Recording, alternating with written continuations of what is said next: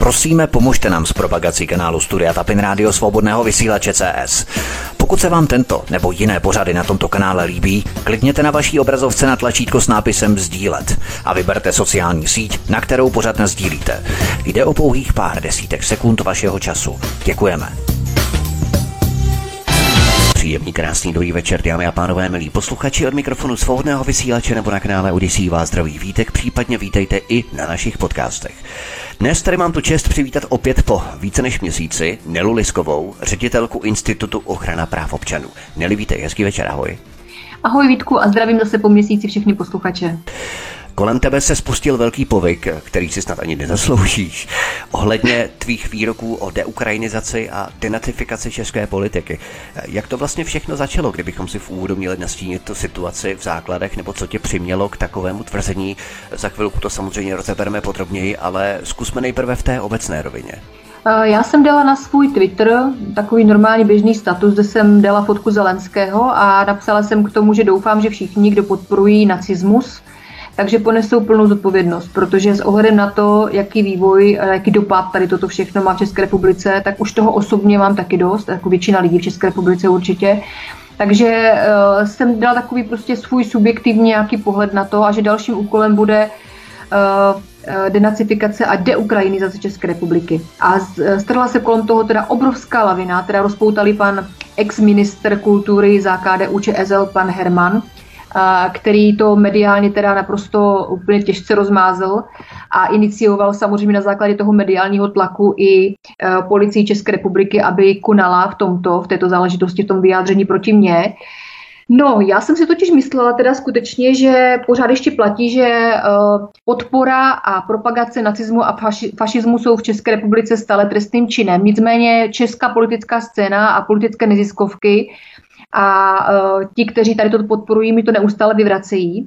Takže já jsem teďka v situaci, kdy mám takový pocit, že pokud skutečně nesouhlasíš s válkou kdekoliv ve světě, aktuálně na Ukrajině, a s podporou nacismu a fašismu, který podporuje nepochybně i financema, i dodávkami těžké techniky a zbraní na Ukrajinu aktuální vláda, a nejenom aktuální vláda, ale všechny vlády od roku 2014, tak si v hledáčku policie a musíš vysvětlovat, proč teda nesouhlasíš s tady tímto, proč si proti válce, proč si proti nacismu, proti fašismu. Já jsem teda jako se dívala i na nějaké zákony, stále platné, například paragraf 406 nám neustále, jako asi pokud je teda platný, tak nám říká, že kdo připravuje útočnou válku, na které se má podílet Česká republika a tím přivodí pro Českou republiku nebezpečí války, bude potrestán odnětím svobody na 12 až 20 let nebo výjimečným trestem. A česká vláda systematicky lže, že Česká republika je ve válce. My nejsme v žádné válce, tato válka není naše a nemluví o tom, že tím, že tady pouštějí nekontrolovaně absolutně všechny lidi z Ukrajiny, tak není pochyb o tom, že mezi těmi lidmi samozřejmě budou i ti, kteří jsou podporovatele a zastánci této ideologie, o které já hovořím, to znamená, že zastávají nacismus a podporují například Azov, Pravý sektor nebo Banderovce. Nedávna aktivita těchto lidí, například v Plzni, kdy si pořádali Bandera party, nám to jen potvrzuje. Takže jestliže já se ohrazuju proti těmto lidem, že je nechci na území České republiky a Putin nevyhlásil válku, pozor, Putin oznámil speciální válečnou operaci a to je diametrální rozdíl. To znamená, že kdyby Putin vyhlásil válku, tak tyto lidi nemůžeme samozřejmě deportovat zpátky na území Ukrajiny, ale v případě speciální válečné operace, jestliže tady páchají trestnou činnost a já mám z neoficiálních policejních zdrojů, že je nesmírně obrovský nárůst kriminality ze strany Ukrajinců na našem území, tak my je můžeme deportovat zpátky bez možnosti návratu do České republiky, tak to například dělají Spojené arabské emiráty, kde je téměř nulová kriminalita. Ty jsi, Neli, otevřela samozřejmě mnoho témat, my se k ním samozřejmě postupně vrátíme ke všem odděleně a budeme je probírat postupně. Nicméně ohledně Vladimíra Putina, ano, on vyhlásil sice speciální operaci, ale je to prostě invaze na Ukrajinu, to nelze upřít. Samozřejmě váleční akce bezpochyby je, nicméně je to napadení Ukrajiny, i když samozřejmě ty věci, které předcházely, poskytují určité předpolí. Když si to rozdělíme teď na dvě roviny. Nacifikace nejprve na Ukrajině a potom v české politice, respektive v českém politickém prostoru. Máš v rukou nějaké obrazové materiály, ať fotografie nebo videodokumentaci, které tě vedou k přesvědčení, že na Ukrajině nacifikace skutečně probíhá ve velkém rozsahu, že to není jenom pár excesů, jak se masmédia snaží propagandou sugerovat. Těch materiálů, těch videí je nesčetné množství. Samozřejmě, že to není jenom jako v rámci České republiky nějaké zjištění, ale to jsou materiály, které dělají investigativní novináři z celého světa. A daleko více než nějaké materiály mám v ruce osobní zkušenost. Já jsem tam od roku 2016 žila téměř, jo, protože vlastně 14 dnů jsem byla vždycky v České republice, 14 dnů tam v rámci spolupráce s vládou Doněcké lidové republiky. Takže já jsem přímo na místě viděla ty zrůdy, co tam páchají, opravdu ty nacistické zrůdy, jako genocidu tam páchají na rusky mluvících obyvatelech Doněcka a Luhanska, Doněcké lidové republiky a Luhanské lidové republiky. A tady toto jsou prostě holá fakta a Česká republika popírá genocidu, což je si myslím taky trestný čin. Jo? Takže... Ano, můžeme citovat, my se samozřejmě k tomu Donbasu vrátíme, protože to je velmi důležité, na to máme speciálně sekci vyhrazenou potom, až probereme tady ty záležitosti, ale můžeme třeba definovat nebo označit nějaké konkrétní zdroje, třeba abychom učinili zadost právě těm lidem, kteří zdrojují ty materiály, jak vylézají z tanků, hajlují členové ukrajinské armády a tak dále. Ta videa tady jsou, máme je tady, jaké noviny nebo jací třeba novina. Investigativci tohle zveřejnili, nemusíme jména, třeba i deníky, které to zveřejnili, servery. Tak například, když si vezmeš, protože těch zdrojů je strašně moc, vím, že to nádherně zpracoval nějaký italský novinář, já to mám samozřejmě všechno ty videa někde v telefonu a mám to zdokumentováno, ale teď třeba mi napadlo, že polský politolog pobouřen nacistickými symboly ukrajinských ozbrojených sil v okupovaném Chersonu. Polská média ukazují fotografie z Chersonu a ukazují odkazy na symboly, které ani nejsou nacionalistické, ale neonacionalistické. Jo, takže zdá se, že v podstatě tady toto všechno už neuniklo ani zraku třeba různých médií a politologů a podobně, kteří si dávají do souvislosti ty události na Ukrajině versus to, jaké ideologie jsou tam zastávány a bohužel, jaké ideologie podporuje i česká vláda. Vem si to, že například, myslím, že to byl chorvatský prezident, se vyjádřil, že pozdrav Slava Ukrajině mu silně připomíná pozdravy nacistů a fašistů. A dokonce myslím, že to i tak ten pozdrav zakázali v Chorvatsku, takže... Chorvaté s tím mají velké zkušenosti nového Chorvatska. Ano, ano, přesně tak, takže tady vidíš, že různě po světě i ti politici, i ti politologové už se vyjadřují v tom smyslu, že tady něco úplně není v pořádku, že tady něco pěkně smrdí, protože vem si to, že jako v dnešní době podporovat tyto ideologie po zkušenostech druhé světové války je naprosto nepřípustné, si myslím, v globálním měřítku, jako tady to se nemůže opakovat, ta historie, ale jak vidíme, tak Spojené státy se o to vehementně snaží a bohužel hlupáci po celém světě jim tady toto věří, aniž by si zjistili informace a vláda opak druhou stranu, my, kteří ty zkušenosti máme třeba i být jako já třeba osobní a známe tu historii toho konfliktu, tak jsme označováni záměrně ve smyslu naming and shaming za dezinformátory. Tady přesně i dokonce jsou nějaké dokumenty na různých ministerstvech této vlády, že jak mají postupovat v rámci naming and shaming, to znamená, že je potřeba pojmenovat a zesměšnit veřejně každého člověka, který nebude souhlasit s aktuální ideologií této vlády. Jo? Takže tady jsme se dostali skutečně už hodně daleko za nějakou pomyslnou demokracii a svobodu slova. Nástupem pětikoalice tady toto v České republice doslova a do písme nepadlo, protože tady vidíš sám, kolik trestních oznámení padá na lidi, kteří se vyjádří v opačném duchu nebo naprosto opačně, než je retorika této vlády. A to bylo třeba i důvodem, proč jsem založila Institut ochrany práv občanů, protože není možné, aby mi lidi psali na sociální sítě: víte, paní Lisková, já to tam radši nenapíšu, já se bojím, co by mě vyhodili z práce. Pane bože, kam jsme se to dostali, jako jo? To přemýšlení těch lidí. Přesně, tato vláda vyvolává obrovský strach, vyvolává nejistotu, vyvolává obavy z toho vyjádřit svůj osobní politický názor. A přesně tato vláda je ta, která vyvolává ve společnosti nenávist vzájemnou, protože jim jde o to, abychom se nenáviděli s Ukrajinci, Ukrajinci s náma, do toho se samozřejmě přimíchají Romové, jo, ve smyslu rozděl a panuj, protože takto se řídí nejlépe společnost, že tam obrovský chaos. A to je cílem této vlády, když už teda pominu to, že nás žene k bankrotu, až tady financuje nadstandardně něco, co si absolutně nemůžeme z ekonomického hlediska dovolit, tak ta nenávist, kterou oni přičítají nám, takzvaným dezinformátorům, izolátům, jo?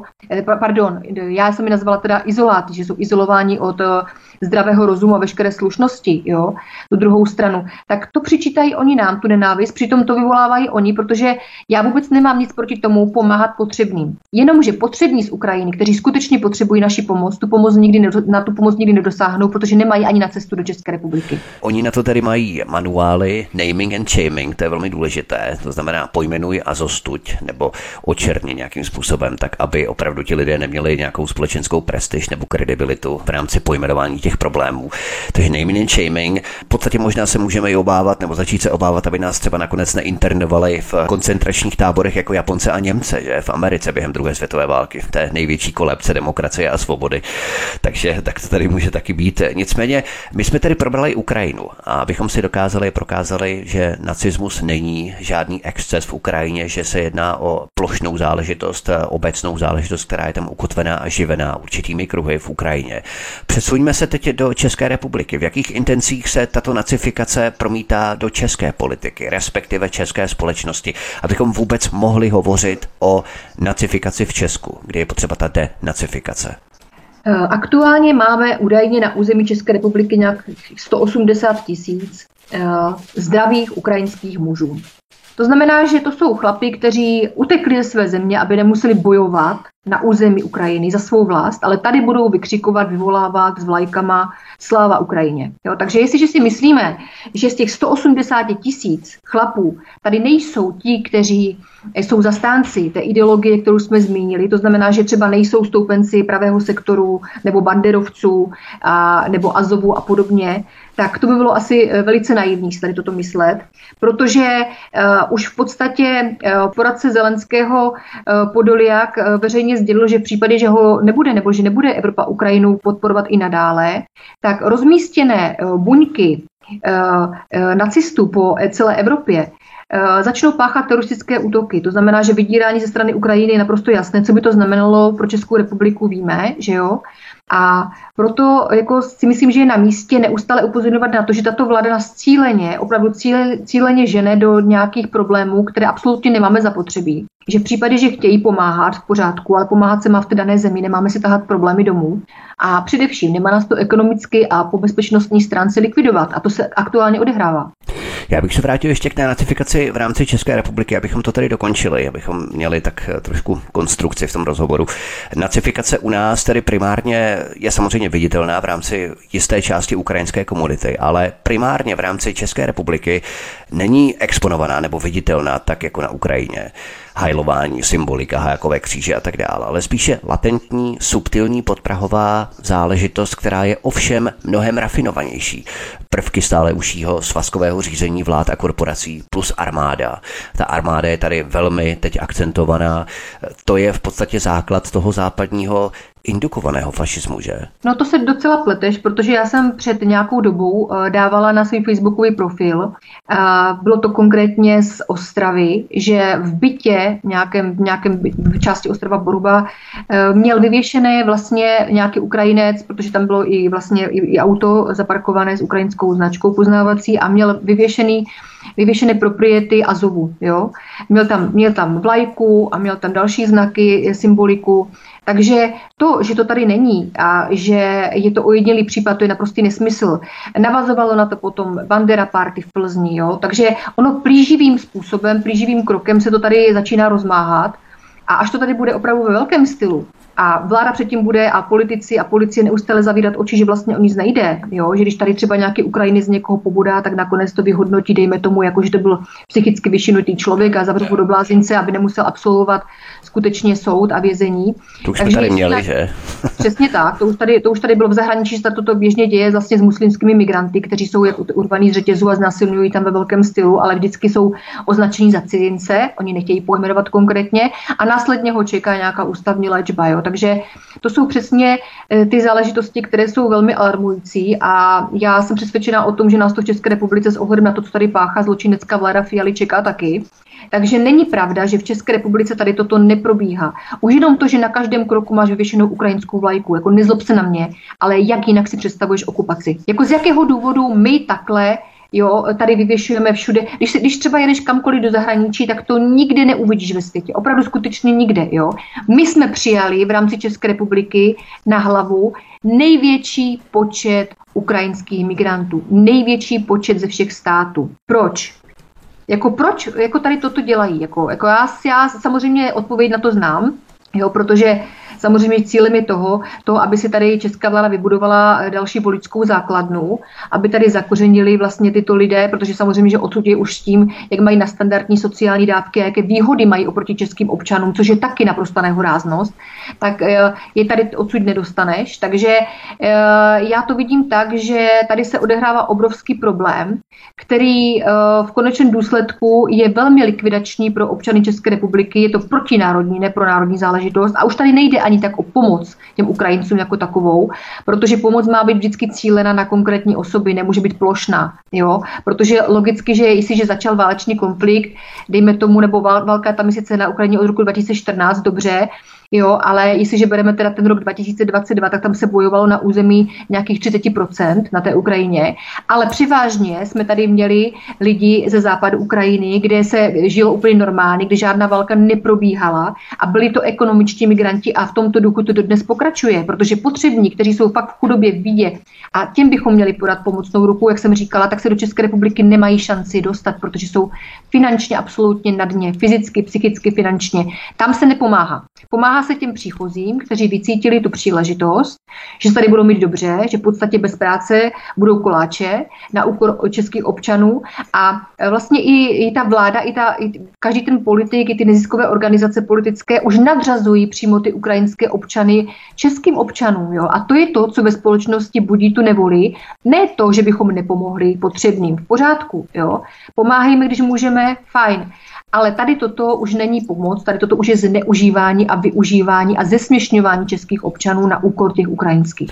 Jistá privilegizace nebo forma privilegizace v rámci té ukrajinské menšiny. Já si myslím, že právě ti původní Ukrajinci, kteří přišli do České republiky, vymohli si tady tu svou živnost, své místo na slunci, vypracovali se, jsou součástí české komunity, naprosto standardní, jsou to kámoši, jsou úplně v pohodě, ti také musí koukat. A já mám informace zprostředkovaně tady, že jim vadí právě také ti novoukrajinci, kteří tady přijdou a právě zneužívají ty dávky, kdy oni sami, ti původní Ukrajinci, kteří tady žili s námi už řadu let, si to všechno museli vybudovat sami a nespoléhat se právě na ty nadstandardní sociální dávky.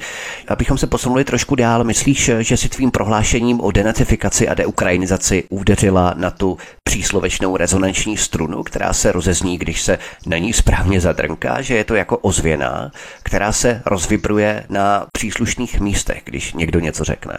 Já si myslím, podle těch reakcí lidí, kteří mě teda velice podporují v tom mém vyjádření, tak jsem v podstatě řekla nahlas to, co si nedovolil v České republice doposud nikdo říct nahlas. Myslí si to všichni, ale všichni se to bojí prostě veřejně říct. Takže já jsem to i na tom videu řekla naprosto jasně, že si zatím stojím, trvám na tom, protože jsou tady lidé z Ukrajiny, s kterými i já jsem měla osobní setkání a oni mi řekli, že před čím oni utekli z Ukrajiny, tak to teď česká vláda tahá zpátky do České republiky a oni budou opět muset utíkat někde, protože tady nebudou cítit bezpečně. To je dost zásadní záležitost tady toto.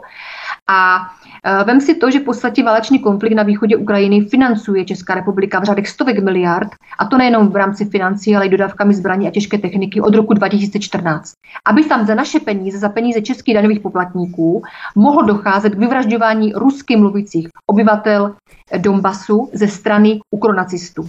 Takže česká vláda vlastně celou dobu popírá genocidu a nejenom, že ji popírá, ona se jí i přímo účastní. Takže chápu tu reakci pana Hermana, který samozřejmě s ohledem na to moje vyjádření zareagoval tak, jak zareagoval, protože jsem prostě řekla jenom pravdu. Řekla jsem pravdu, kterou jsem viděla na vlastní oči a to mi prostě nikdo nevezme. Za 3 roky, co jsem jezdila na Donbas, spolupracovala jsem tam vlastně s ministerstvem zahraničních věcí a za druhé, samozřejmě vidím to obrovské riziko, to potenciální riziko, které hrozí České republice s ohledem na to, že tady jsou lidé vpouštění otevřeně.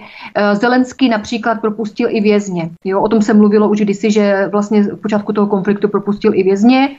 aby se mohli účastnit války, protože měli málo lidí.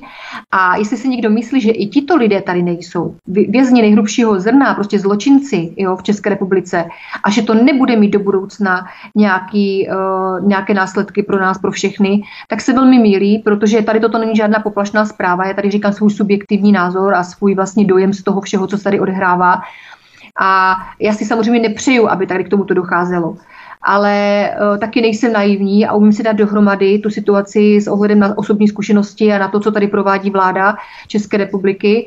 A vychází mi to naprosto nepříznivě pro občany České republiky, protože spoustu občanů mi třeba říká, no já se asi odstěhuji, já už tady necítím doma, necítím se tady dobře, necítím se tady bezpečně.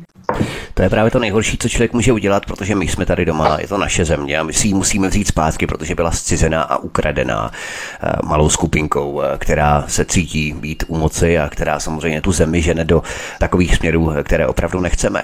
Nicméně je to tak, jak si popsala, mně také přijde, jako když se ve společnosti vznáší nějaký abstraktní duch čehosi, co zatím není zhmotněné, všichni to tak nějak tušíme na obzoru a vyčkáváme. A najednou přijde někdo, kdo to pojmenuje jedním slovem a jako by tím spustil obrovskou lavinu. To slovo je deukrajinizace a denacifikace. Nepřijde ti to také tak, že každý to tak nějak, ty už to tady vlastně řekla, každý to tak nějak instinktivně cítil, instinktivně tušil, ale ty si rýpla přímo do zmího hnízda a ty skupiny se cítí samozřejmě velmi dotčené a proto po tobě tak agresivně vystartovaly.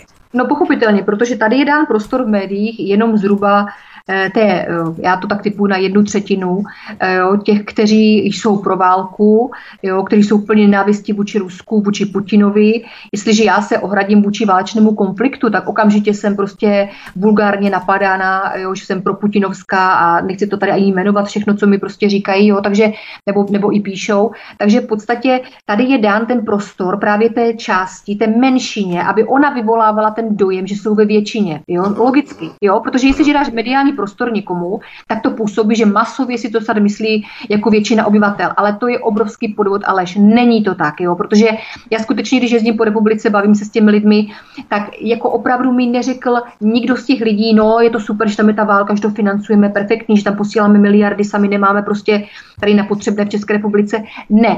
Občan český taky s nikým nesetkal s nikým takovým. Ano, no, vůbec tak. Nikým. Český občan není hlupák. Hlupáci jsou samozřejmě ti, kteří si o tom konfliktu nejsou schopni zjistit absolutně nic. Na Twitter a na Facebook mi píšou, že jsem vlastizrádkyně, ať táhnu na Donbas. Já jsem je teda informovala o tom, že Donbas je vesnice v Norsku, ale že já jsem spolupracuji s Donbasem. Jo? Takže až tak to dále se sahá, že oni v podstatě ani nevědí, jo? Kde mě chtějí poslat táhnout, protože vůbec neznají pojem Donbas a Donbas. Jo? Takže tady vidíš, jak oni jsou nesmírně omezení a hloupí. No a pochopitelně tu omezenost a hloupost potom přetransformujou v vulgaritu a agresi. Jo. Tady toto probíhá a česká vláda toto podporuje, protože není možné. Vem si to, jak česká vláda vulgarizuje společnost. Jo. Už jenom to, že ministrině Černochová anebo Pekarová anebo kdokoliv jiný, jo, s nich měli trička, kde měli prostě prostředníček zvednutý a bylo to nasané fuck you Putin. Jo. Takže vem si to, jestliže toto si dovolí už člověk ve vysoké politice chovat se opravdu tímto primitivním vulgárním způsobem, tak ta společnost si potom přejímá tady tyto hodnoty v uvozovkách, jakože to je prostě standard, že to je normální, jo. Je vulgární Černochová, fajn, je vulgární Pekarová, budeme vulgární taky, jo.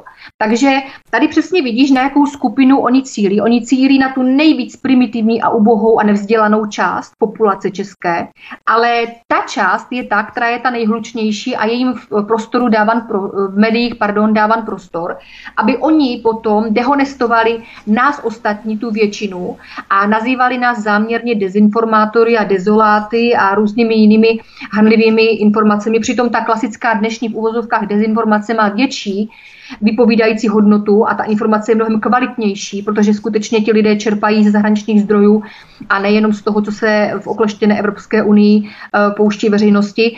Takže ta informace je vypovídající daleko víc než to, co nám vnucují jako pravdu. Jako vem si to, jak si může někdo dovolit v dnešní době, v době takzvané demokracie, platit miliardy neziskovým organizacím, které tady mají dohlížet na pravdu. Co je pravda? To by mě teda fakt zajímalo, co je pravda. Pravda je to, co řekne vláda, protože já mám opačnou životní zkušenost, mám opačný názor a tím pádem jsem lhářka, jsem dezinformátorka a stojím za to, aby mě pojmenovali a veřejně dehonestovali a kriminalizovali. Takže taková je situace v České republice, tomu říkají pravda.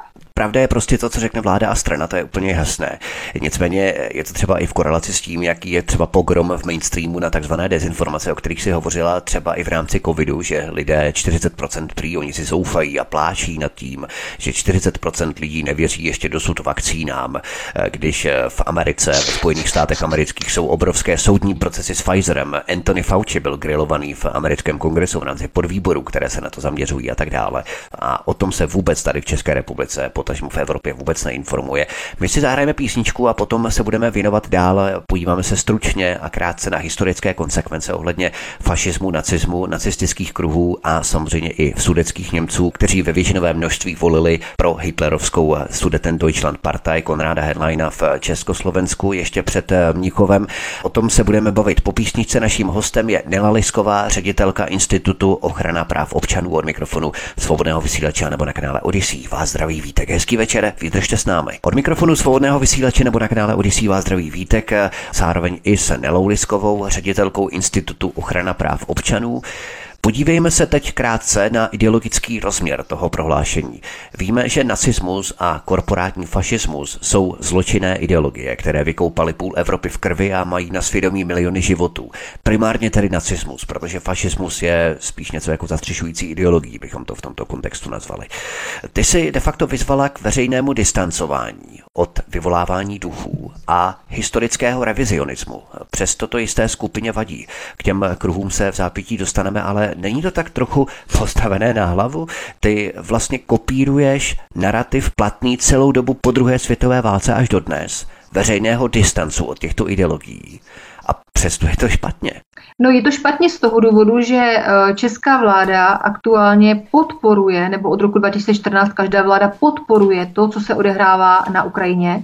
To znamená, že už to, že za vlastně ministerstva Zaorálka my zavřeli zastupitelské centrum Doněcké lidové republiky, bylo jasným důkazem, jako asi tím největším důkazem toho, že oni nechtějí, aby veřejnost znala pravdu a aby se veřejnost dozvěděla, že ze svých daní financuje vyvražďování civilistů na východě Ukrajiny. Jo? Takže ta idea vlastně a ta jejich, oni jdou vlastně na stejné vlně celou dobu, to znamená, že v případě, že se proti tady tomu to ohradíš, tak logicky je potřeba tě kriminalizovat, aby tě prostě postavili na pranýř a ukázali všem ostatním, že v případě, že vy budete mít rétoriku jako Nela Lisková a dovolíte si říct pravdu, no tak si s váma prostě poradíme a skončíte úplně stejně. Jo? Vem si to, že nikdo se nezabývá tím, že v podstatě Putin podepsal s Ukrajinou dohodu o příměří, bylo to někdy na jaře minulého roku, jo? Kde vyjednavači Ruska a Ukrajiny dojednali, že se Rusko stáhne od Kyjeva, což Rusko dodrželo, ale Ukrajinci následně svou část dohody porušili, no a to vedlo k tomu, že další jednání už byla pozastavena, protože nebyla opodstatněna. Jo? Během sobotního jednání ukázal Putin podepsanou dohodu africkým lídrům. Takže ten zájem toho Ruska na to, aby ten konflikt tam pokračoval, samozřejmě není, jo? Ale je potřeba si uvědomit, a na to upozornilo vlastně i čínské velvyslanectví, které zveřejnilo seznam států bombardovaných Spojenými státy po druhé světové válce, jo? A upozornili na to, že na seznamu je více než 20 států a Čína vyzvala, aby se nikdy nezapomnělo, kdo je skutečnou hrozbou míru pro svět a že to jsou Spojené státy. Tady je potřeba nahlas říct, že válka na Ukrajině je válkou Spojených států vůči Rusku na území Ukrajiny, protože taková je pravda, tak to prostě je. Spojené státy rozpoutávají válečné konflikty po celém světě z důvodu mocenských, ekonomických zájmů a tady toto jako samozřejmě už otevřeně říkají i lídři mnoha států a nebojí se vyjádřit k tomu. Ostatně dohoda BRICS, které se přiklání spoustu států, je toho jasným důkazem. Ať už si myslíme o původu té dohody nebo této smlouvy cokoliv, tak je jasné, že ten svět se prostě rozdělí. Jo, rozdělí se na dvě části a my bohužel budeme spadat do té části, která bude absolutně necivilizovaná, tupá, bez nějakých demokratických principů, bude potlačovat odlišné názory, než má garnitura politická. Takže tady je potřeba si uvědomit, čemu aktuálně čelíme, že to není jenom ten korporátní fašismus jako takový, ale že to je i kriminalizace vlastně všech lidí, kteří si dovolí vystoupit otevřeně proti rétorice stávající politické garnitury. A to je obrovské nebezpečí, protože my se zpátky vracíme, jak mnozí uvádějí, třeba i do těch procesů 50. let. A jestli takto si představují lidi demokratický systém a zastánci demokratických principů vystupují tímto způsobem, že nejsou schopni dát prostor oběma stranám a tolerovat ty názory obou těch protipólů, no tak já už se nedivím spoustě lidí, spoustě občanů České republiky, že zvažují emigraci, protože jak chceš v takovém prostředí v klidu žít, když nevíš, co bude druhý den, jako jo? My se k té kriminalizaci právě teď dostaneme, protože jsou tady určití politici, kteří právě tuto kriminalizaci vyvolávají a přiživují, respektive podporují. Jedním z nich je Daniel Herman, bývalý ministr kultury za KDU ČSL, křesťanské demokraty, který na tebe podal u policie podnět k zahájení šetření. Dovedeš si vysvětlit, co oni vůbec chtějí šetřit, když si vlastně opět vyzvala k odporu vůči zločineckému režimu. Ne podpoře, ale odporu k němu. Co chtějí vyšetřovat? No chtějí vyšetřovat to, proč jsem vyzvala k odporu. Protože tím jenom potvrdí to, že tady nelze vyzvat odporu proti nacismu, fašismu, proti válce a chtějí nutit násilnou formou, i třeba formou perzekucí mojí osoby, aby prostě lidé se báli toto stanovisko odporu s ohledem na zkušenosti z druhé světové války, jaké máme. Jo, a ty historická fakta jsou samozřejmě v dnešní době překrucována, dokonce i ve školách už se učí lži a politické neziskovky tam iniciují různé programy, kde naprosto přetvářejí tu historii, tak aby, protože s ohledem na to, že vymírají samozřejmě ti pamětníci, tak oni zneužívají té situace, aby úplně přetvořili tu historii a nakonec se dozvíme, že v podstatě jako neexistovaly žádné koncentrační tábory, jo, i k tomu můžeme dojít, že to jsou všechno výmysly, že to vůbec nebylo nikdy a podobně. To byly třeba Ostravovny třeba, nebo nějaké lázně třeba můžou to překvalifikovat ty koncentráky, jo, potom ve finále. No můžeme se dočkat, si myslím, s těmito hlupáky naprosto všeho, takže oni se skutečně snaží vyvolat ve společnosti prostřednictvím lidí, jako jsem já, obrovský strach se vyjádřit veřejně. A já naopak se zase snažím být motivací pro lidi, kteří se bojí a naopak jim říkám, že je nezbytné, opravdu je nezbytné nebát se vyjádřit svůj názor, že stále je platná ústava České republiky, kde máme právo na svobodné vyjádření svého názoru. A já rozhodně bych rozuměla tomu, kdybych někde napsala, přeju si tady nacismus, fašismus, válku a někde bych si hajla na ulici, hajlovala, jo, dobře, jo, ale to samozřejmě neudělá člověk, který má jako všech pět pohromadě, že jo.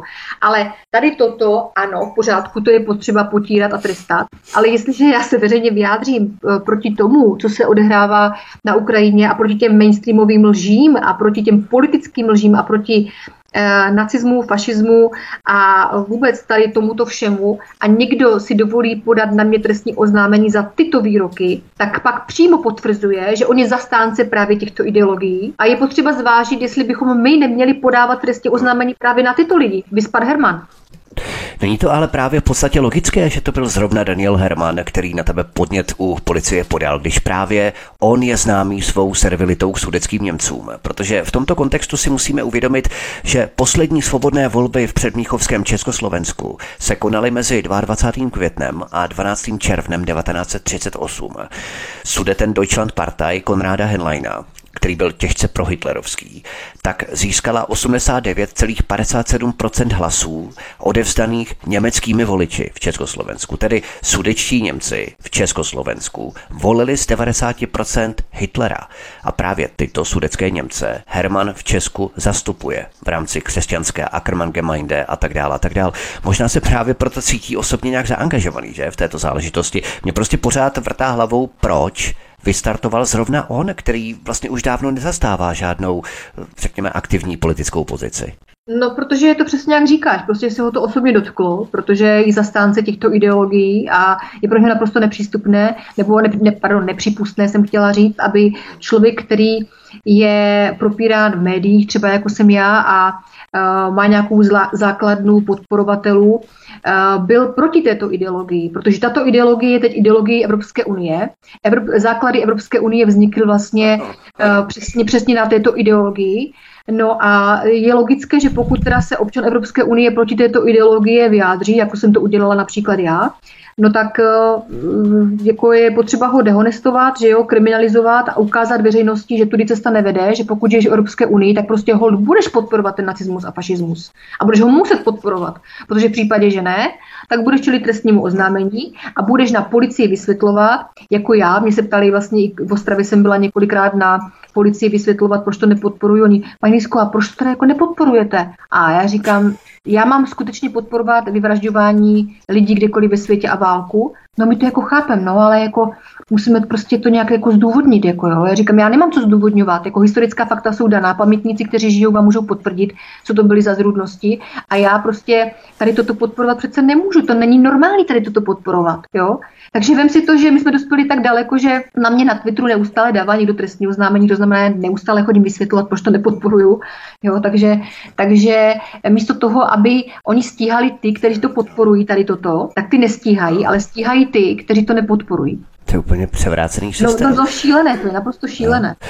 Takže po 80 letech, přesně jak jsi o tom hovořila, po 80 letech se historické okno uzavírá, jakýsi zeitgeist, duch doby, pamětníci z druhé světové války jsou téměř všichni mrtví, tak trochu se už jenom v podstatě selektivně vystřihují dator za koncentračních táborů a plynových komor, ale celá ta šíře aspektu fašismu se tak nějak zamlčuje. V podstatě se redukuje jenom na nějaké jakoby heslovité atributy jako Hitler, Židé, koncentráky, plynové komory, jednotky SS a tak dál, ale jakoby se zamlčoval ten, řekněme, ideový a politický rozměr, který je, jak jsme už řekli, mnohem rafinovanější a zákeřnější, že? No tak jako samozřejmě, jako je to velice zarážející věc, které jsme se dožili, protože já bych nikdy s ohledem na to, co mi třeba vyprávěla moje babička, dědeček, jak prostě vlastně pradědeček, rodina pradědečka skončila v Osvětimi, jo. A jako malá jsem to od babičky poslouchala, co to byly za hrůzy, vyprávěla mi o banderovcích, co se tady dělo ještě po válce třeba, jo, rok, dva, tři, jo, než se to tady úplně jakože vyčistilo. Takže ona mi vlastně vyprávěla všechny tyto věci od malička, prostě mi to vyprávěla a já jsem se prostě na to ptala tisíckrát pořád dokola, jo, protože mi to hrozně jako fascinovalo a na druhou stranu pro mě bylo naprosto nepředstavitelné, i jako když i v tom věku toho dítěte, jak je vůbec možné, jo, že v podstatě na světě jsou miliony lidí a nejsou schopni se vzepřít pár těm, kteří toto všechno způsobí, jo. A to je, si myslím, zásadní problém a zásadní věc, na kterou by se měl zamyslet úplně každý člověk, protože jako je potřeba si uvědomit, že kolik miliard lidí na světě poslouchá skutečně pár tisíc lidí. Jo? To je vlastně to nejhorší. 99% světové populace se nechá řídit 1%, možná ještě menším procentem těch globálních elit nebo globálního establishmentu, jak to můžeme nazvat. Vůči tobě, abychom se posunuli dál, vůči tobě se spustila lavina agresivity právě té skupiny, která se ráda chlubí svou humanitní vyspělostí, libuje si v termínech jako slušnost, svoboda, pravda, láska. Můžeme si pro ukázku přečíst, jak tito lidé běžně mluví, jak na tebe reagují, abychom se třeba něco naučili a přiblížili se tak jejich těm humanitním ideálům, které oni prosazují. No tak naučili snad, doufám, ne, a přiblížili teda už vůbec, protože to je společenské dno tady toto, jo. Já to myslím samozřejmě jako, ironicky. No, jako jasně, no, ale víme, houby do nás sleduje, že jo, tak aby se to zase někde z těch intelektuálů v úzovkách nevzal opravdu za své, že to je standard, že to podporujeme. Jasně. No, běžně mě posílají samozřejmě do vězení, vulgárně mi nadávají, kriminalizují, nadávají mi, že půjdu na Ukrajinu, až tam chcípnu, jo, a ať zdechne celá moje rodina, jo, a že se na mě počkají a podobně, takže ty výhrušky jsou ve velkém stylu, rozpoutaly samozřejmě pan Herman nejvíc teďka, protože jestliže na televizi Prima byla fotka před celou obrazovku s tím, že dezinformátorka Nela Lisková a tak dále, jo. Já jsem se chtěla zeptat na jednu věc. Já jsem skutečně, ještě jsem si zpětně procházela i svůj profil, i své články, já jsem skutečně neřekla jedinou dezinformaci. Potvrdilo se to, co jsem řekla v momentě, kdy vylezli s covidem. V minutě, kdy oni přišli s covidem, jsem celé své rodině oznámila, toto bude obrovský globální podvod, my se toho neúčastníme a budeme dělat a budeme žít, jakož to neexistuje. To znamená žádné roušky, očkování a tak dále. Jo. Samozřejmě, že jsme se nevyhnuli těm různým omezením a podobně, protože to bylo celospolečensky dané, ale na druhou stranu jsme skutečně našli tu alternativu B, jak v té době žít. Takže když nás vyhodili z obchodu, nakoupili jsme si přes internet, a prostě neustále improvizuje, že jo, prostě musíš prostě přemýšlet, nesmíš z toho, jak se říká, podělat, jo. Takže mě by zajímalo, co byla dezinformace. Co se týká války na Ukrajině, tak mám osobní 3letou zkušenost. Žila jsem tam s těma lidma, za prvé. Za druhé, co se týká covidu, tak jednotlivé státy teď žalují za globální podvod a za vakcíny, jo, ty, kteří to vlastně iniciovali všechno. Takže zase to není dezinformace. Přesně jo? Tak, obrovské takže soudní procesy v rámci tak, světové úrovně. Přesně vidíš, ano, přesně tak, soudní procesy už probíhají, oběti se hlásí v řádech stovek tisíc, jo. A to je jenom taková ta první část, ta první vlna. Takže vem si v podstatě to, že nic z toho není dezinformace a to je názornou ukázku, jak si dovolí na televizi Prima prostě mě takhle veřejně před celou republikou nazvat dezinformátorkou, když to sami oni, to, co vysílali po celou dobu té pseudopandemie a války teď aktuálně, jo, tak to je jedna lež vedle druhé. Jedna lež vedle druhé. Je to pořád součást té operace naming and shaming, to znamená pojmenuj a zostuď. No, toto jsou tedy ty znázorněné hodnoty Havlova odkazu, které tyto kruhy vyznávají. Člověk si tak říká, kde se taková odpadní stoka líhne, že? Jestli se třeba neodařil nějaký genetický experiment s lidmi, nebo je takto naučila mluvit maminka, případně pančelka ve škole. Kde se to vůbec líhne, taková agrese nebo takový vztek? Tak když nemají argumenty, když o té problematice absolutně nic nevědí a ty jim prostě slušně, věcně, cíleně argumentuješ, dokládáš jim tam určité záležitosti, jo, a oni přesto všechno začnou místo toho, aby napsali třeba ano, aha, tak to jsem nevěděl, no vidíte, tak to si zkusím dohledat, jo, nebo prostě přemýšlející člověk, rozumíš, jo, tak to by reagoval člověk, který přemýšlí, jo, takže oni nemají ani zájem přemýšlet, protože samostatné myšlení je potíráno, to víme, že od roku 89 tady lidi prostě totálně zblbli. Jo, a je to potíráno. To znamená, že to je přesně produkt té generace, jo, kdy oni nedokážou si dohledat informace, samostatně myslet a všechno, co je v mainstreamu, berou jako, že je to v televizi, je to prostě pravda, tam to řekli a tečka. Jo. My jsme ti demokraté, do toho samozřejmě iniciované politické neziskové organizace, které se významnou měrou podílejí třeba na různých spoluprácích třeba i se školami, univerzitami a středními školami, základními školami a podobně, takže to tam samozřejmě taky do toho investují peněz na vymývání těch mozků. No a tady potom vidíš výsledek toho, že v případě, že chceš diskutovat na nějaké úrovni, tak to není možné, protože jejich argumentace skončí na invektivech a tím pádem já udělám jedinou věc, toho člověka zablokuju a neřeším, jo, protože mi tady toto nebaví, to ztráta času. A já si myslím, že já se vyjadřuju k té záležitosti, třeba co se týká Ukrajiny, konzistentně od počátku a od počátku jasně říkám, co jsem tam viděla, co jsem tam zažila. A kdybych tam zažila něco jiného a viděla něco jiného, tak já nemám nejmenší důvod to prostě neříct, jako jo, proč, jo. Prostě jsem tam jela, protože mě ten problém zajímal, chtěla jsem na vlastní oči vidět, jak to skutečně je. A tady toto jsem konfrontovala s realitou v mainstreamu v České republice. A je to velký problém, jak vidíš. Je velký problém skutečně v dnešní době říct, že máš nějaké poznatky, nějaké vědomosti o něčem, nějaké povědomí o něčem, protože pokud to není politicky přijatelné a politicky korektní, no tak přichází na řadu naming, shaming a veřejná dehonestace a kriminalizace těch občanů, jo, takže já jsem toho osobně svědkem, já mám vlastní zkušenosti vis kauza s Richterovou, že jo, to bylo naprosto neskutečné, co se tam odehrávalo u toho soudu.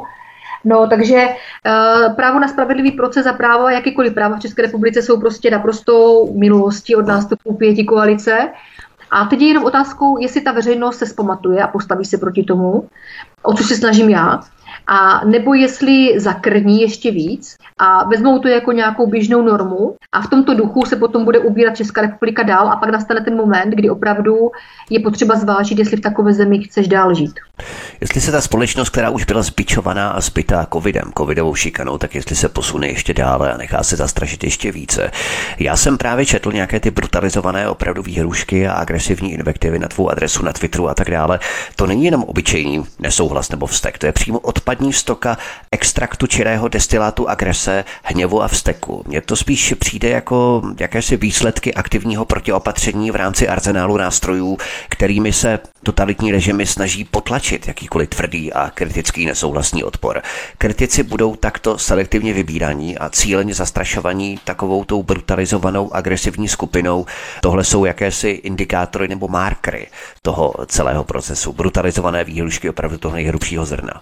No bohužel, ta společnost je tak nastavená a vláda prostě v tady tomto duchu pokračuje dál, takže já nepředpokládám, že to v nejbližších letech bude lepší. Nemyslím si, dokud tady bude prostě ta situace taková, jaká je, a pokud tady bude pětikoalice vládnout, tak ta agrese a nenávist bude ve společnosti stoupat, protože oni to chtějí. Tady toto je cílené. Jo? Ta společnost je cíleně vedena k tomu, aby se navzájem napadali, aby se nenáviděli, protože oni tady nepotřebují mít dvě části občanů nebo dvě skupiny, jsem chtěla říct, které spolu budou diskutovat na nějaké úrovni, protože kdyby diskutovali na nějaké úrovni, tak můžou dojít k nějakému společnému závěru a dohodnout se, že jo. A cílem tady toho všeho je, aby se společnost rozhádala, aby byla prostě plná zášti, nenávisti, napětí, protože potom oni můžou z toho vytáhnout to, co oni potřebujou, a poukázat prstem na někoho, kdo za to může. Jo, jako v mém případě třeba já, jo, to ona je ta špatná, to ona tady říká ty špatné informace, to ona může za tu nenávist.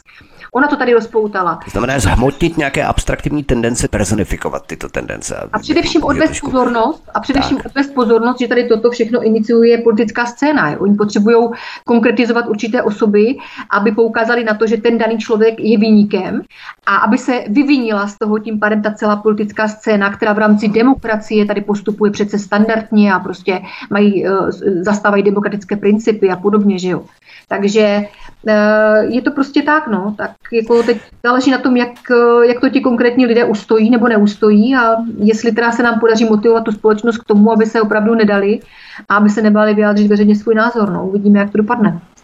Ještě než dokončíme tady to téma, potom se vypravíme samozřejmě dál k těm zkušenostem Donbasu, které si tady načla v úvodu. My se to samozřejmě rozvedeme po písničce, nicméně v rámci ještě těch agresivních útoků ta brutalita dosahuje značně extrémní úrovně. Zvažuješ obranu v podobě podání trestního oznámení na některé obzvlášť adresní výzvy k tvé fyzické likvidaci pod záštitou Institutu ochrany práv občanů? Samozřejmě, tyto kroky chystáme, nicméně nežijeme v právním státě a policie nepracuje pro národ, ale pracuje pro politiky. Jo, tady je třeba si uvědomit tyto aspekty. Takže já samozřejmě potřebné kroky k tomu učiním, protože už to opravdu došlo do bodu, kdy už je vyhrožováno mojí rodině, a to už je opravdu moc, to už je za hranou. Ale s jakým výsledkem, to se necháme překvapit. To můžeme potom informovat v dalším vysílání, třeba nebo v dalších vysíláních. Můžeme to třeba ilustrovat na tvém postupu, který jsi zvolila v okamžiku, kdy jsi třeba spatřila právě v Ostravě Porubě tu vlajku Azovu v okně jistého Ukrajince, tak ty si podala samozřejmě podnět na ministerstvo vnitra. Jak se k tomu tady oni chovali vlastně, protože oni by měli samozřejmě zahájit trestní řízení na tu osobu. Nechovali se tomu vůbec nějak, prostě žádná odezva nebyla. Takže to demonstruje ten právní, respektive neprávní stát, ve kterém tady žijeme. My si budeme povídat samozřejmě dále, rozebereme další aspekty. Zůstaňte s námi, milí posluchači, po písničce. Od mikrofonu vás zdraví Vítek na Svobodném vysílači nebo na kanále Odysee. S námi, naším hostem, zůstává dál Nela Lisková, ředitelka Institutu ochrana práv občanů. Hezký večer. Od mikrofonu Svobodného vysílače nebo na kanále Odysee vás zdraví Vítek. Naším hostem stále zůstává Nela Lisková, ředitelka Institutu ochrana práv občanů. Záměr, který tě vedl k tomuto ultimativnímu prohlášení, se ale formoval dlouhé roky. Lidé, kteří tě znají, to už sice vědí, ale ovšem pro mnoho nových posluchačů pověz nám krátce o tom, jak začala tvoje oficiální mezinárodní spolupráce s vládou Doněcké lidové republiky. No tak já ten konflikt jsem mapovala vlastně od toho roku 2014. Někdy v roce 2015 vlivem té uprchlické krize, která se začala rozbíhat v celé Evropě, jsme založili s kolegy Národní dobobranu a začala jsem se víc aktivně zapojovat do těch politických diskuzí a debat, takže jsem publikovala mnoho článků v češtině, v ruštině, v angličtině. No a následně jsem se dozvěděla jako zpětnou vazbu, že spoustu těch publikací vychází třeba i v Rusku, jo, a vychází i v zemích, kde se hovoří anglicky. A z toho důvodu pravděpodobně mě oslovila teda vláda Doněcké lidové republiky, kdy mě oslovili s tím, že je zaujaly moje postoje a moje názory, že to četli a že prostě je to velice zaujalo a že by mě chtěli pozvat na oficiální návštěvu do Doněcké lidové republiky, kde od roku 2014 v rámci vlastně Donbasu, toho území Donbasu, probíhá válečný konflikt. A taky mi sdělili, že spousta lidí, které třeba i novináři a tak dále, které oslovili i v jiných zemích, tak to z důvodu bezpečnosti odmítli a že by byli moc rádi, kdybych teda já tuto návštěvu přijala. A přijela jsem se tam teda podívat, abych mohla potom veřejnost informovat o skutečnostech a ne o tendenčních informacích, které vlastně probíhají v České republice v médiích. Takže jsem teda toto pozvánku přijala. Přijela jsem do Doněcké lidové republiky, měli jsme první setkání na ministerstvu zahraničních věcí Doněcké lidové republiky s paní ministryní zahraničních věcí Nikonorovou, kde jsme se bavili o situaci v České republice, jak k tomu přihlíží vlastně Česká republika k tomu konfliktu, občané jsou o tom informováni, nebo jestli tady vůbec se o tom prostě nehovoří veřejně. Oni mi vysvětlili vlastně tu situaci v Donbasu.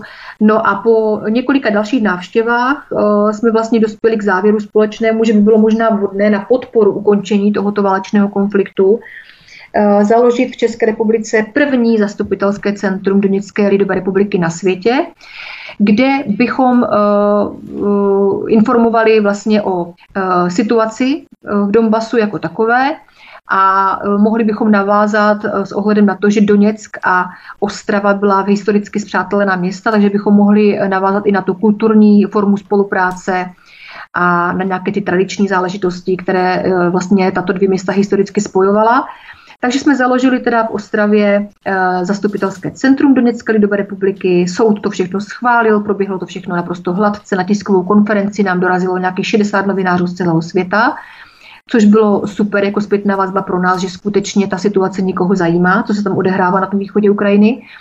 No a rozběhla se ta naše spolupráce v tom smyslu, že jsem tam pravidelně jezdila na návštěvy, měli jsme pravidelné tiskové konference, já jsem informovala o reakcích České republiky na ten válečný konflikt, oni vlastně mi informovali o tom, co nového je tam.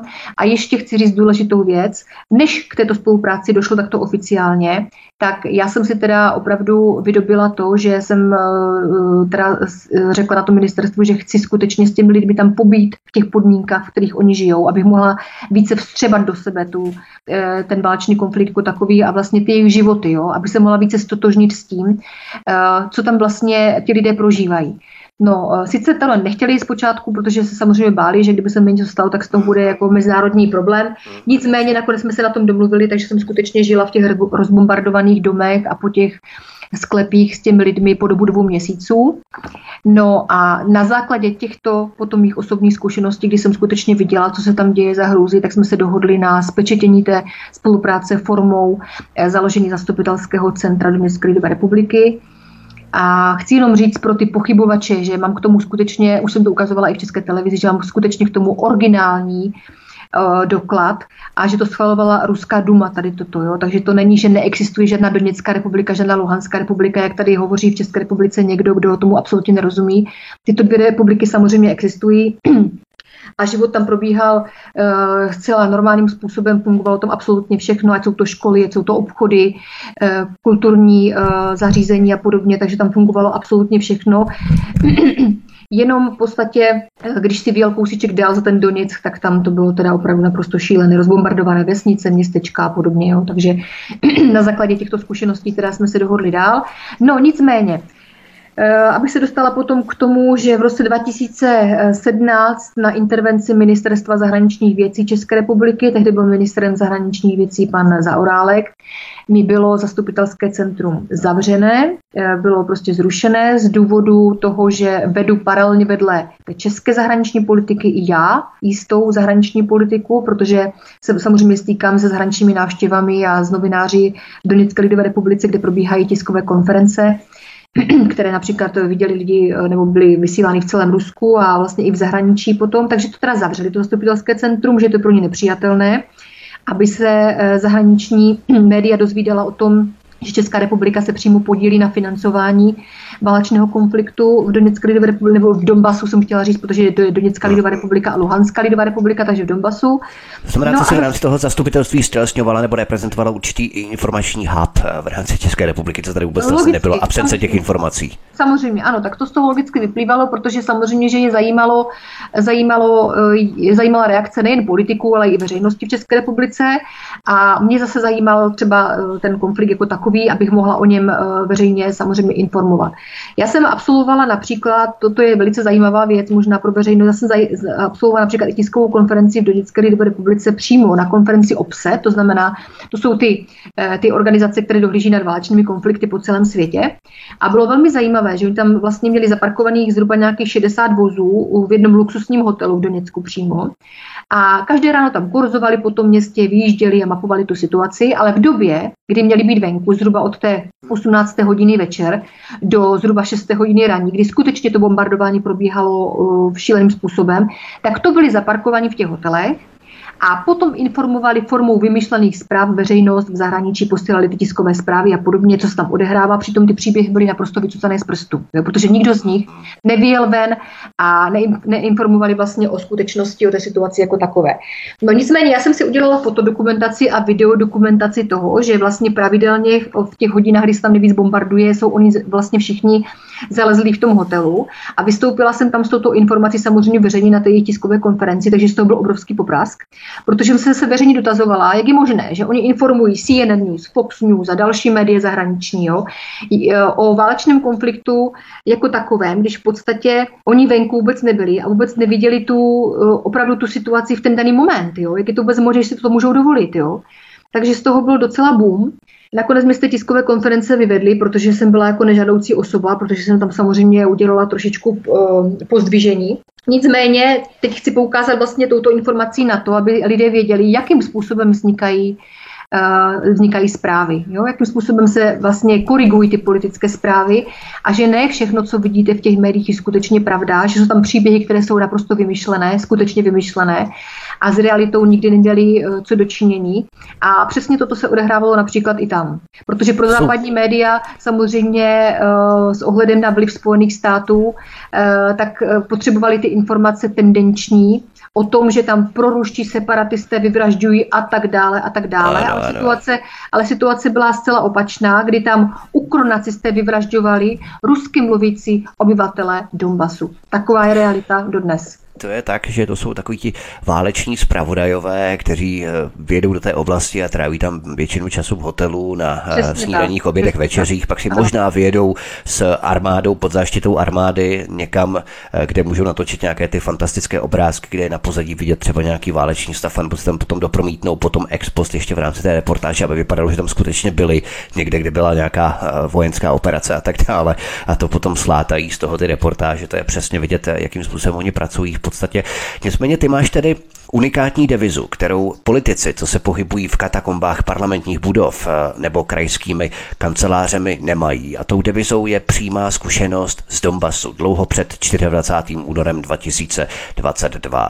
Jaké byly tvé zkušenosti v tomto období mezi ukrajinským Majdanem v roce 2014 a ruskou invazí na Ukrajinu v roce 2022? To jsme si právě teď řekli.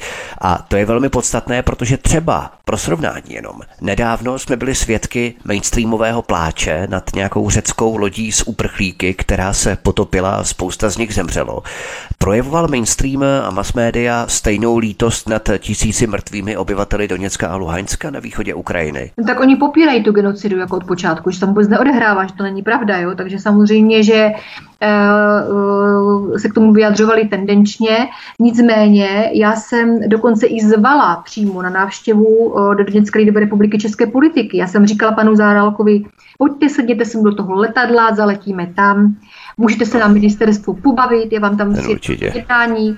Samozřejmě, že nikdo neměl zájem na tom tam odletět se mnou, protože zaprvé se báli, že jo, protože tam probíhá válečný konflikt, takže je lepší z toho ministerstva z tepla pěkně vymýšlet neustále nějaké lži pro veřejnost, než se na to místo zajet přímo podívat a zkusit třeba sjednat nápravu v tom, že bychom přestali, protože mi primárně šlo o to, poukázat na to, že Česká republika toto financuje. Já bych pochopila, kdyby proběhlo nějaké referendum v České republice v roce 2014 a vláda se zeptala občanů, podívejte se, na východě Ukrajiny je válečný konflikt, chceme tam financovat ukronacisty a budou vyvražďovat rusky mluvící obyvatele. Souhlasíte s tím?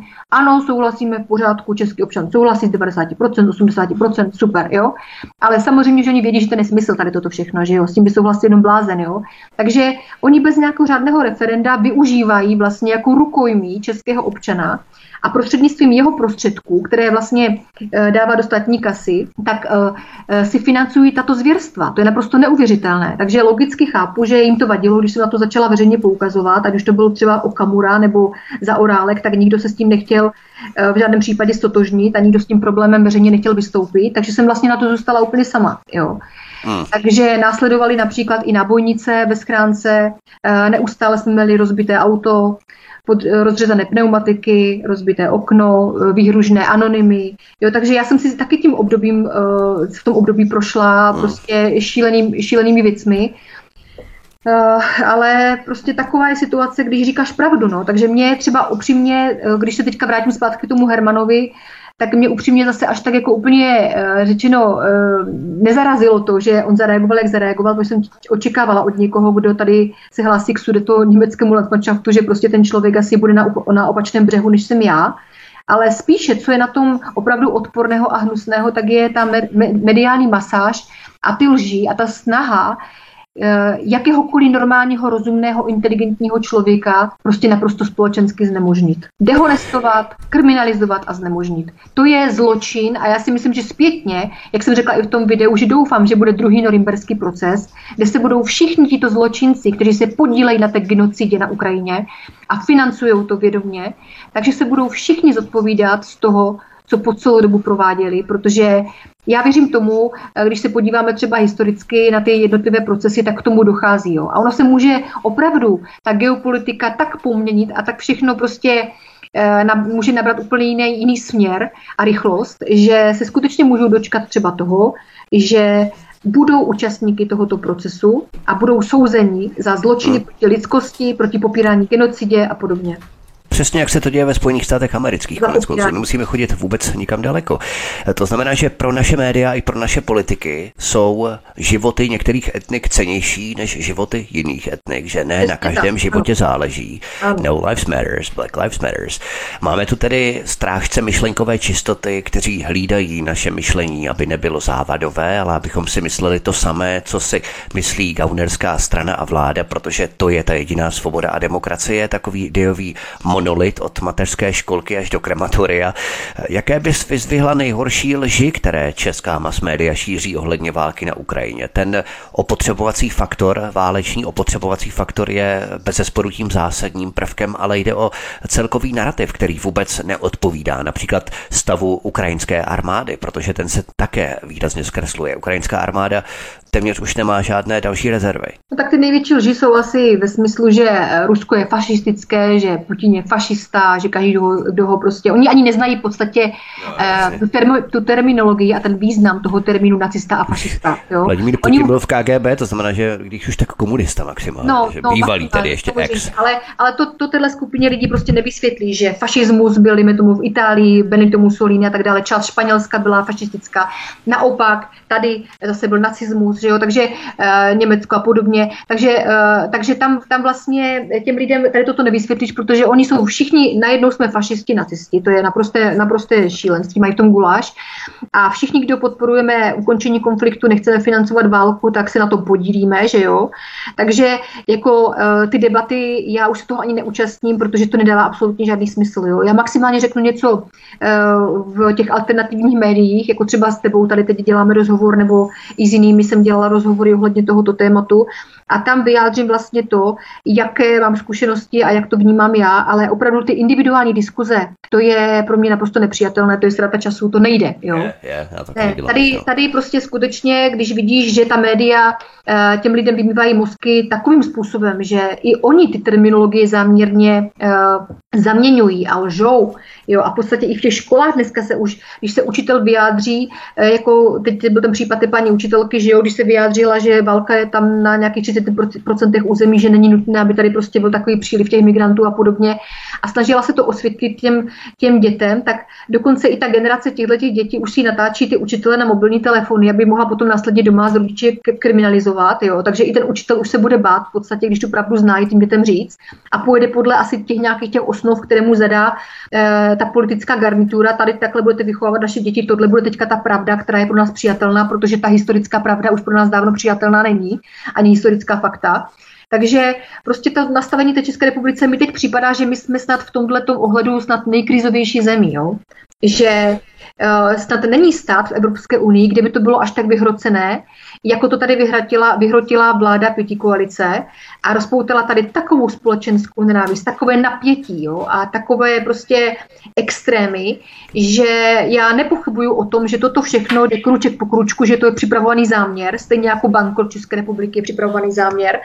A nevím prostě, jak se s tím popasovat teď jinak, než prostě veřejně tu pravdu se nebát říct a aby se lidi prostě skutečně dali trošku dohromady, sjednotili se i ty v uvozovkách vlastenecké iniciativy, já říkám v uvozovkách, protože jich moc není, že jo.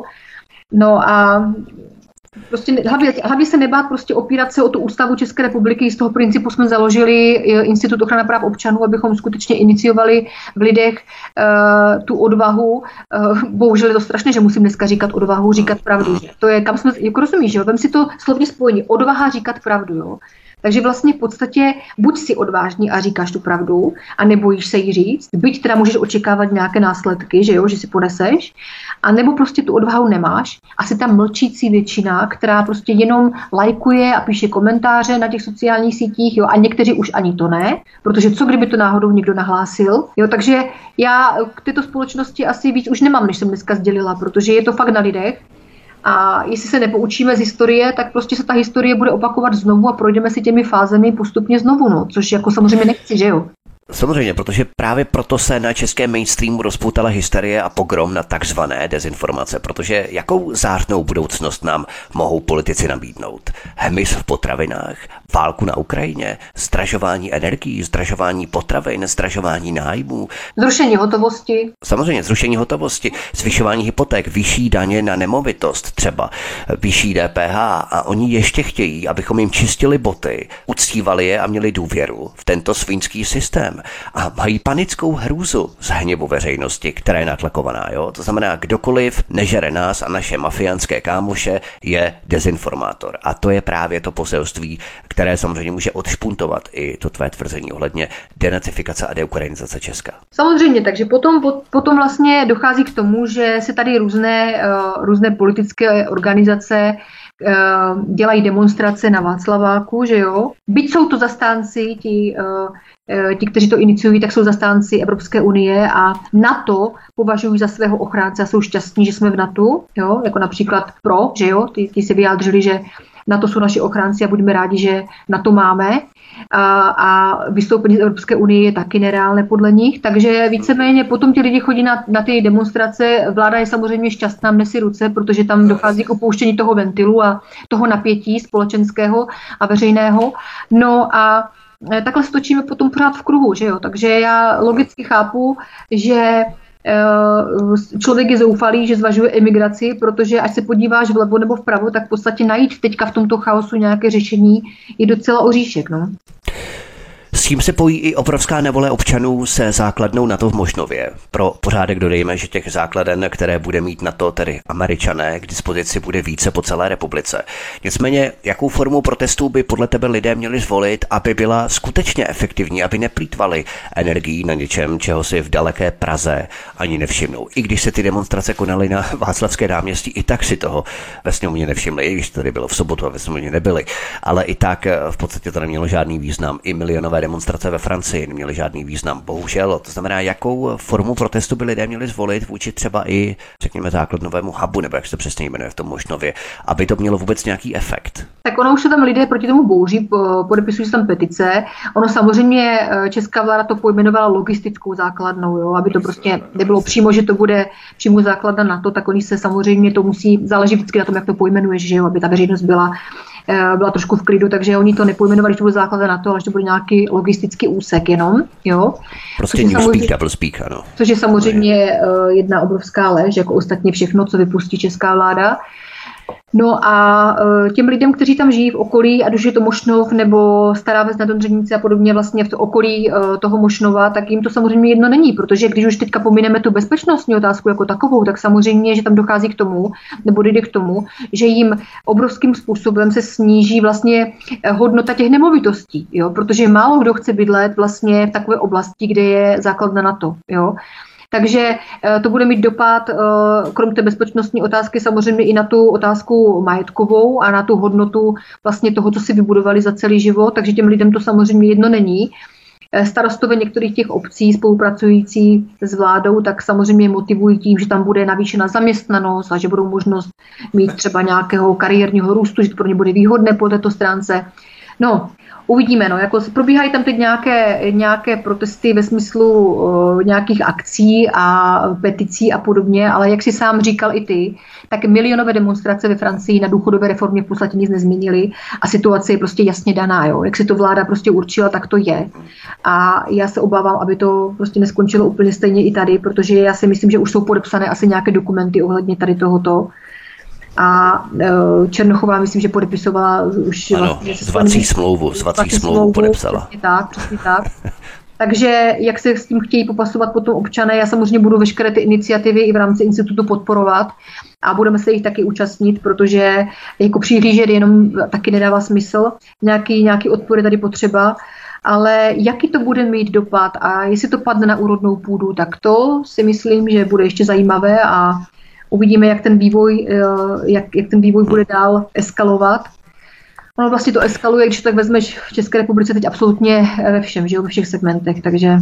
Proč ale myslíš, že lidé napříč republikou intenzivně a široce neprotestují proti této dohodě, kterou podepsala Jana Bilak Černochová, protože to je v přímém kontrastu s masovými protesty proti americkému radaru v Brdech v letech 2007-2008. Je už česká společnost tak zbytá ukrajinizací, zbičovaná nacifikačními procesy, demoralizovaná migračními vlnami třeba, rozložená covidovou šikanou a současným prudkým zdražováním potravin, energií, nájmů, hypoték a nemovitostí, že už prostě na tohle nezbývá čas jednoduše na takové protesty. No tak nalejme si čistého vína. Všichni jsme strašně unavení z toho všeho, že jo? To jako samozřejmě, ať jsem to já nebo ty nebo kdokoliv, tak když to sledujeme, co se tady odehrává, tak je to únavné, je to vyčerpávající, bere ti to energii. To znamená, že ta apatie v té společnosti asi má své zdůvodnění tímto. Jo? A samozřejmě, že spousta lidí třeba o tom možná ani neví, nebo nečetli tu smlouvu, nepročetli si tu dokumentaci. To je právě, víš, to je ten problém, co mě strašně mrzí, že lidi si nesou schopni ty informace dohledat, nastudovat si ty podklady, ty materiály, aby potom věděli, proti čemu vlastně mají bojovat. Jo? A potom se tady vlastně vyskytnou nějací rádoby spasitele, kteří z auta natočí pár videí, jo? A lidi jim tam dávají lajky a je to naprosto scestné všecko, protože ve smyslu to nesmírně hloupí lidé, nevzdělaní a vůbec absolutně neví, co říkají pořádně. Ale z toho potom pramení to, že to je vlastně živná půda pro tu vládu a pro ty politické neziskovky a pro ty organizace, které směřují vlastně tím západním hodnotám a podporují tady toto, protože oni spoléhají na to, že ten český člověk prostě co s tím udělá. Vždyť on si nepřečte ani tu smlouvu, vždyť on ani neví, proti čemu má protestovat, jo. Teď ho se to vlastně ani netýká, tak má to být v Mošnově, to je od Prahy daleko, že jo? Takže proč by třeba Pražáky měla zajímat nějaká základna na to v Mošnově? Takže se proti tomu ohrazují ti lidé, kteří žijí v bezprostřední blízkosti té oblasti a na které to bude mít samozřejmě a nepochybně vliv, tady toto všechno. Ale ten zbytek republiky to nechává chladným, protože je to asi jako zatím nezajímá, no. A není právě tohle záměr globálního establishmentu zahltit lidi takovým množstvím existenčních problémů, že se musí starat, aby neskončili pod mostem a pak už jim logicky nezbude síla, aby se starali o politické mafiánské gaunery? Samozřejmě, že na tom je založen princip západní demokracie. Jo. Samozřejmě, že víme, že oni potřebují skutečně toho člověka zahltit, jak ty říkáš, existenční otázkou, aby mu už nezbývala kapacita a potenciál třeba být aktivní, být třeba v té politice, jo, nebo angažovat se v různých jiných sdruženích a podobně, co by mohli třeba mít vliv na ty politické otázky. Takže je to prostě tak a aktuální situace je teda tak kritická, že skutečně s tím zdražováním a s tím vším, co tady nastolila ta Fialová garnitura zločinecká, tak lidi už to prostě nedávají. Jo. Je obrovský nárůst například sebevražd, o tom se vůbec veřejně nehovoří. Jo. Z neoficiálních policejních zdrojů tady máme informace, že je obrovský nárůst kriminality ze strany třeba těch Ukrajinců. Jo. Takže tady ty problémy se kupí a zametají se pod koberec, ta společnost bublá a policejní složky se samozřejmě vlivem toho už připravují na nějaké akce proti těm lidem, kteří se proti tomu budou ohrazovat. Ať už jsem to třeba já vlivem těch nějakých mých informací, které veřejnosti podávám, nebo jsou to potom třeba nějaké větší protesty, které určitě se připravují proti tady tomuto. Ale nicméně ve výsledku to znamená jediné, jo, že pokud ta většinová část populace skutečně se nezvedne z těch gaučů a nezačne fakt jako reálně něco dělat a nezačne proti té vládě skutečně protestovat takovým způsobem, aby to pocítili. Já teď nevyzývám k žádnému násilí nebo aby prostě, jo, nebo nějaké defenestraci a podobně, protože to je naprostá blbost a je to neřešitelné tímto způsobem. Protože když tam děláte defenestraci, tak tam nastolí prostě někoho jiného a bude to nemlich to samé, že jo? Takže to je naprostý nesmysl. To těm lidem právě, kteří iniciují tady tyto výroky, tak se vždycky klepu na čelo, říkám, to nemůže myslet vážně, jako opravdu, jo. Ale je potřeba, aby ta společnost zaujala prostě to myšlení, je potřeba, abychom opravdu skutečně to myšlení těch lidí transformovali v nějakou hmotu reálnou, která prostě si nenechá opravdu už diktovat, byť třeba jako já v tom covidu, já jsem to dávala i na ty sociální sítě neustále, jak žijeme jako rodina, jo? Že je z toho z té situace samozřejmě cesta ven, ale musíte se vy sami za sebe zapojit, tady skutečně to říkáme v každém vysílání, tady není žádný spasitel, který vás z těch problémů dostane. Neexistuje takový člověk, opravdu ne. A jestli vám to někdo slibuje, tak je to jenom lhář, populista, který se potřebuje dostat k korytu, vydláždící cestu tím vědomím těch duchem slabých, že jo, a víceméně ve výsledku to znamená, že tam budou ti sami lidé, jací jsou tam teď, nedělejme si iluze, takže skutečně pokud každý z vás nezaujme v tom životě prostě postoj takový, aby to mělo dopad na tu politickou garnituru, tak se tady nezmění vůbec nic. Tak, vždycky je potřeba začít u sebe na redukci, na tu individuální konkrétní úroveň jednotlivce, to je velmi důležité. Já v tom ale vidím ještě hlubší problém a to nastavení lidí na, já bych to nazval, komercionalizaci výhod, v překladu, co z toho budu mít. No. Lidé si samozřejmě zanadávají třeba na internetu, ale v reálném životě zase až tak zásadoví nejsou. A pokud jim ten systém, který oni tak vehementně kritizují na internetu, něco momentálně přinese, tak najednou to není zas tak až moc špatné. Jo. Dalo by se to lidově označit jako česká vychcanost, bohužel. Zásadovost sice ano, ale pocať. A to je právě ten problém, že lidé v podstatě neudrží tu stejnou linii, jak na internetu, tak v reálném životě. No tak hlavně čekají pořád, že to za ně někdo vyřeší, že jo, takže jako, jak jsem říkala, tady je potřeba změnit to myšlení těch lidí, aby prostě skutečně byli schopni převzít tu osobní, když oni to nenávidí, když já to vždycky říkám, tak mi tam plno lidí píše, já to tak nenávidím, říkat tu osobní zodpovědnost, co to je ta osobní zodpovědnost, jo. Jasně, jo. No, takže je tady nevole k tady tomuto, protože obecně z těch lidí se stali skutečně, já teď nechci koho urazit, jo, teď to prosím vás neglobalizuji, ale obecně opravdu platí to, že lidi prostě tak nějak zovcovatili, jo, že skutečně se nechávají vést jako to stádo a kývou, pak se nechají zase finančně oholit, pak jim zase ta vlna naroste a je to furt dokola, takže pokud ta nevole nevyjde skutečně z podstaty toho člověka, té společnosti, tak tady nějaký základ pro změnu, obávám se, nebude, no. Já už tak nějak nevěřím tomu, že tento národ má prostě smůlu na politiky. Každá politická elita do velké míry reflektuje národ jako takový. Lidé třeba zvolí ODS do vlády. Jo? Ta poruší sliby a začne dělat šílené kroky, které sníží naší životní úroveň. Lidé se poučí a příště ODSku prostě oslabí a půjde do opozice. Po čase doroste kohorta nových voličů, kteří nepamatují tu vládu ODS předtím a ti ji pak zvolí a celý cyklus se opakuje znovu a z tohoto systému v podstatě není cesty ven a to je právě to, o čem my hovoříme, že je potřeba měnit ten systém od základů takovým způsobem, že prostě politické strany, politické subjekty, politická tělesa vůbec nejsou udržitelná v rámci toho systému osobní zodpovědnosti, kterou musí mít nejenom občan, ale musí mít samozřejmě politici, individuální politici tu osobní zodpovědnost za svá rozhodnutí. No, je to, jak říkáš, no, my třeba jsme založili ten Institut ochrany práv občanů třeba i z toho důvodu, že v rámci nějaké osvěty, jo, a se snažíme těm lidem prostě ukazovat možnosti. Jo, ty můžeš lidem ukázat možnosti, jaké jsou, ale pak už je přímo na nich, jestli on to bude brát vážně a půjde tou cestou, nebo nepůjde, jo. A samozřejmě, že já jsem třeba dávala na svůj facebookový profil, protože tady tyto všechny iniciativy děláme, my se nám nestojí žádní kmotři, žádní sponzoři, toto děláme všechno vlastně na základě dobrovolnosti, jo, těch lidí, kteří se toho účastní, pomáháme lidem, kteří jsou perzekuováni v zaměstnání, jsou vyhazováni z práce, teď řešíme konkrétní 4 případy, ale bohužel oni se bojí bojí, abychom zveřejnili jména, takže jsme teda, byť nám to teda škodí trošku částečně, protože samozřejmě, že jsme chtěli veřejně na to poukázat, co se odehrává, tak konkrétně v těchto případech je ten strach těch lidí tak velký, že nemůžeme zveřejnit prostě ani o koho konkrétně jde, což mě mrzí. Ale snad se dobereme i případů, kde to bude možné, abychom veřejnosti ukázali názorný příklad. Ale my, když potom poukážeme veřejně, dejme tomu, že by mohli přispět třeba každý nějakou drobnou částku na institut z toho důvodu, abychom se na tom podíleli jako celek, jo, tak už zase tam vidíš tu určitou část té populace, kteří no vy na tom chcete vydělávat a podobně, jo. Ať si lidi zjistí, kolik stojí zastoupení, právní zastoupení a kolik stojí hodina třeba, jo, toho právního zastoupení versus případy, které řešíme, které se budou táhnout měsíce, možná roky. Takže já tady přesně vidím tu celospolečenskou takový ten problém, že my něco vybudujeme, my něco postavíme, my těm lidem i pomůžeme, ale pokud se do toho má třeba aspoň iniciativně zapojit ta společnost tím, že třeba nás aspoň finančně podpoří, tak už se zase najdou takový rýpalové, kteří v tom zase vidí něco. Jo? Něco, co v tom vůbec není potřeba hledat, protože tak to skutečně není. Tady jsou jiné organizace, které žijí z nějakých příspěvků a podobně, ale rozhodně to není Institut ochrany práv občanů, to v žádném případě.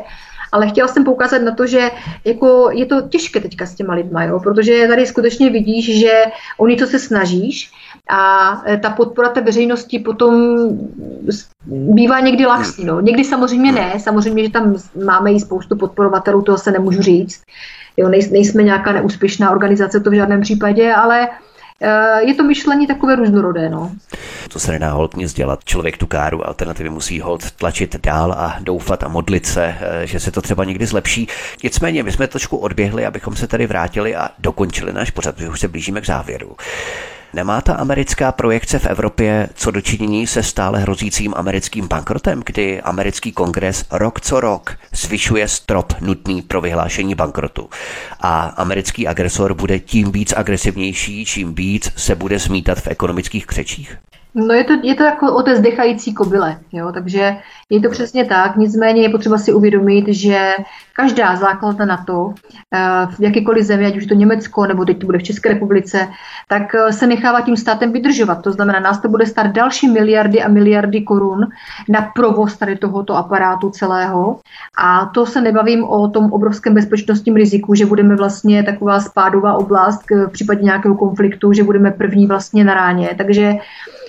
Takže samozřejmě, že Amerika a její ekonomická záležitost, ekonomická stránka, tak to je všeobecně známa, že jo, tam máš vlastně negramotných lidí, miliony lidí na potravinových lístcích, jo.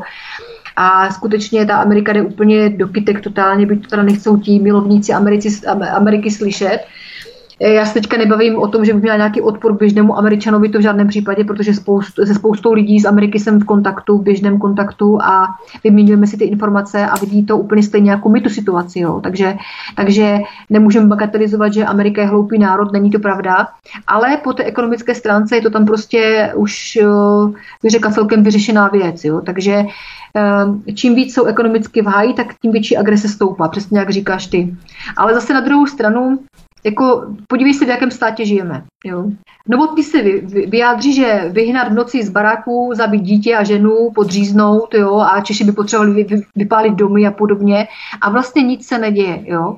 Nebude za to nějakým způsobem trestaný, všecko je v pořádku. Takže když se podíváme, že vlastně v naší zemi jsou podporováni tyto lidé a tyto názory a tyto výhrušky, tak mě už tady asi nepřekvapí vůbec nic. A nějaká základna na to, která nás bude ekonomicky likvidovat, krom těch milionů migrantů, které tady budeme mít pravděpodobně, když sečtu Ukrajinu a sečtu ty muslimské migranty, které si teď Evropa přerozděluje a my jsme jim na to kývli, nebo vlastně ne my, ale kývl na to Rakušan, tak se obávám, že se skutečně, jak jsem kdysi napsala v nějakém svém statusu na sociálních sítích, že se vracíme zpátky do jeskyní, tak si myslím, že teda se tam vracíme mílovými kroky. No.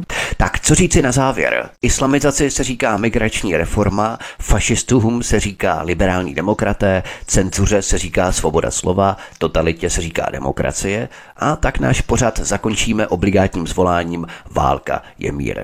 To byla Nela Lisková, která byla hostem u nás na Svobodném vysílači. Nela Lisková Nikonorová, ředitelka Institutu ochrany práv občanů. Neli, já ti moc děkuji za tvoje povídání, za zprostředkování tvých zkušeností a tvých názorů.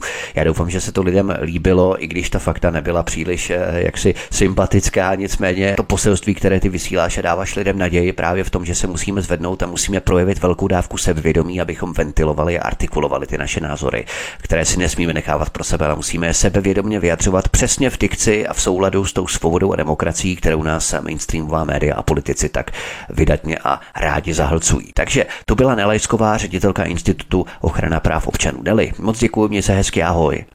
Já taky děkuji a budu se těšit na vaše vysílání. Mějte se hezky, buďte zdraví a sláva všem dezinformátorům. Mějte se pěkně. Já řekneš sláva Ukrajině. Tak jo, zase někdy na stranou. Tento i ostatní pořady si, milí posluchači, stáhněte buď na našem webu Svobodného vysílače, případně zavítejte i na naše podcasty anebo na kanál Odysee a přímo z kanálu Odysee prosím tento pořad sdílejte, pokud souhlasíte s názory Nely Liskové, aby se dostali třeba i k uším, očím ani tak ne, ale spíš uším dalších lidí, kteří by s námi sympatizovali anebo kteří by i byli ochotní naslouchat. Budeme velmi rádi, když nás tady budete propagovat, šířit a když samozřejmě budete psát i vaše komentáře, podpořat tady na kanál Odysee do komentářů vaše názory, postřehy, doplnění, cokoliv. Budeme velmi rádi za jakoukoliv vaši interakci. Takže to by bylo všechno.